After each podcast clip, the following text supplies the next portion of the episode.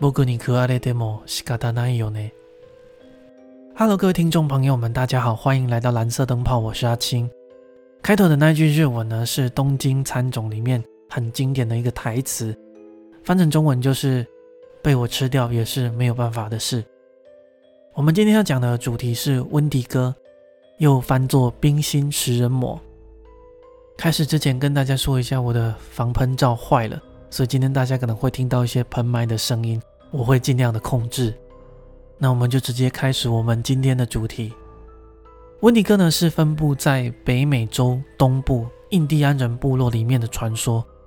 关于温迪哥的形象呢有两种，第一种说呢它是一种人形的怪物，非常的消瘦，几乎看不到脂肪或者是肌肉，眼睛深深的往眼窝里面凹陷，皮肤呈现灰白色，有点像是木炭烧完那种灰烬的颜色。全身上下的皮肤都有些微的腐烂，并且散发着难闻的恶臭味。如果你有玩过有一款游戏叫做《直到黎明》，里面那个温迪哥就有类似这样的一个形象。另外一种形象呢，是他的身材非常的高大，外形丑陋，骨骼跟心脏都是由冰构成的一个透明的怪物。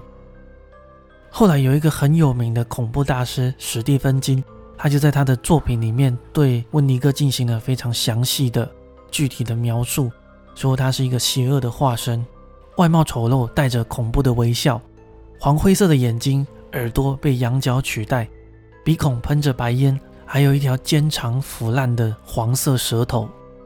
后来很多的影视文学创作都借鉴了这个史蒂芬金的小说，导致后面温迪哥的形象就被带偏了。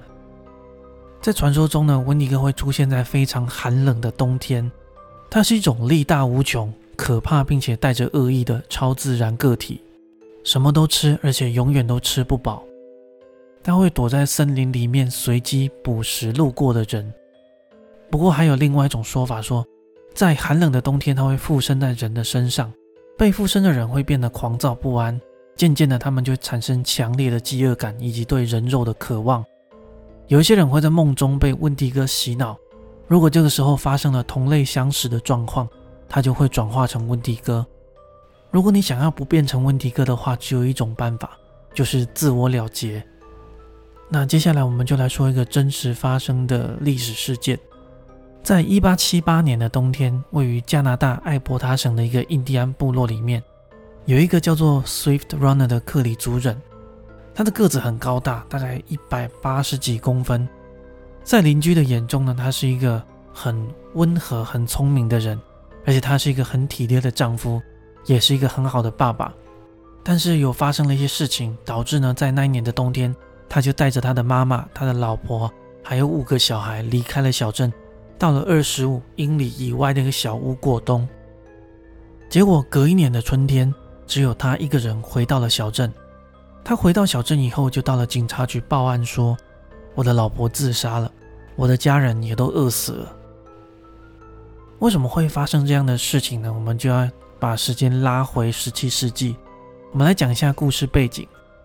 在十七世纪的时候，一六二零年，欧洲人扩散到了整个美洲大陆。我们在塞勒姆那一集有讲到，这些白人呢，其实跟美洲的原住民，也就是印第安人，产生了很强烈的冲突，一直到二十世纪初才开始慢慢重视原住民。我们故事的时间其实要从一八七四年开始说起。这里的白人跟原住民的关系开始渐渐的暂缓了。以后，他们在这里成立了一个警察局。网络上的翻译是叫他西北寂警了。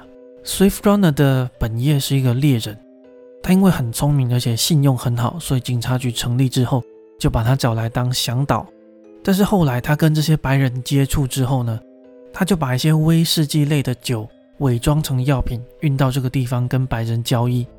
那我们之前一集有说到，在美洲大陆，其实大部分的人都是信仰上帝的。虽然说有很多的教派，但是在基督徒的观念里面，酒会让人失去理智，并且产生暴力倾向。那在一些克文教派里面，甚至他们反对享乐主义，认为酒会让人沉沦。这些观念也直接导致了二十世纪初的禁酒令。所以在一八七零年代，其实酒就是一种非常不好的东西。警察局成立的五年以后啊，警察就发现了 Swift Runner 的这些行为，于是就终止合作，并且把他送回到了部落里面，但是其实部落里的人也不太欢迎他，因为他跟白人接触。所以在一八七八年的冬天，他们就把 Swift Runner 跟他的家人一起赶出了部落。在他们离开部落之后，就突然出现了一些谣传，说 Swift Runner 变成了一个食人魔，并且他们全家都死在了树林里。因为有这些谣传，警察局就派了搜索队到森林里面寻找，但是后来也没有找到这个人。那我们就接着开头的故事。隔一年的春天，Swift Runner 就自己一个人回到了小镇里面。跟警察报案说，老婆自杀了，家人也都饿死了。但是在他报案的时候，其实有一点非常可疑。所以，弗兰声称家人全部都饿死了，但是当时他的身体状况非常好。根据他们的描述，应该这个冬天他们是缺乏食物的，但是他并没有那种饿了一整个冬天的感觉，反而还变得有一点精壮。但是发生了这么悲惨的事情，于是警察也就让他回家了。就在他回到小镇的这几天呢，他的邻居都常常能在半夜听到这个 Swift Runner 在梦里面大叫，感觉好像是精神被折磨了的样子。联想到了部落里面的传说，于是警察就请 Swift Runner 带他们去他过冬的地方。结果他们一进到那个小屋里面，就发现了大量的人骨，这些骨头上面有一些伤痕，有像是被利器攻击的迹象，有一些骨头被敲成两半。里面是中空的，里面的骨髓好像都被掏空了一样。于是警察就当场逮捕他，并且对整个小屋做了很大范围的搜索。后来 Swift Runner 就受到了审判。审判的时候，他很平静地承认了自己的所有罪行。他说：“我们遇到了温迪哥之后，我就被他附身了。温迪哥折磨我，让我杀掉并吃掉自己的家人。所以整个事件的还原就是。”他的妻子、他的母亲，还有他的五个小孩，全部都变成了他过冬的粮食，而他本人也被法院审判，在一八七九年的十二月被绞死了。那整个事件的描述就到这里。其实温迪哥的传说来源，可能是因为在冬天食物很匮乏的时候，就像我们前面有一集大妖精讲到，当严重的饥荒发生的时候，就会免不了出现一些吃人的现象。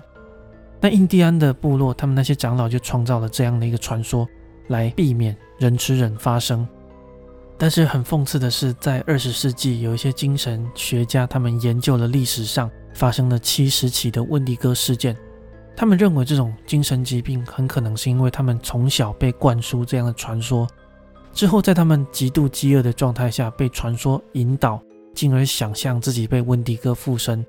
用这样的一个方式来说服并合理化自己这些吃人的行为，就像我开头说到的，把你吃掉也是没有办法的事。所以温尼哥也可以说是人为创造的精神疾病。不过比较好的是，在欧美的文化进到了印第安部落之后，这些温迪哥精神病的人就大幅度的减少。到了现在，已经几乎没有类似的案例出现了，只留下了像这样子的一个古老传说。好了，那我们今天的故事就讲到这里，感谢大家今天的收听。最近真的很冷，大家也记得要注意保暖。我们就下一次再见。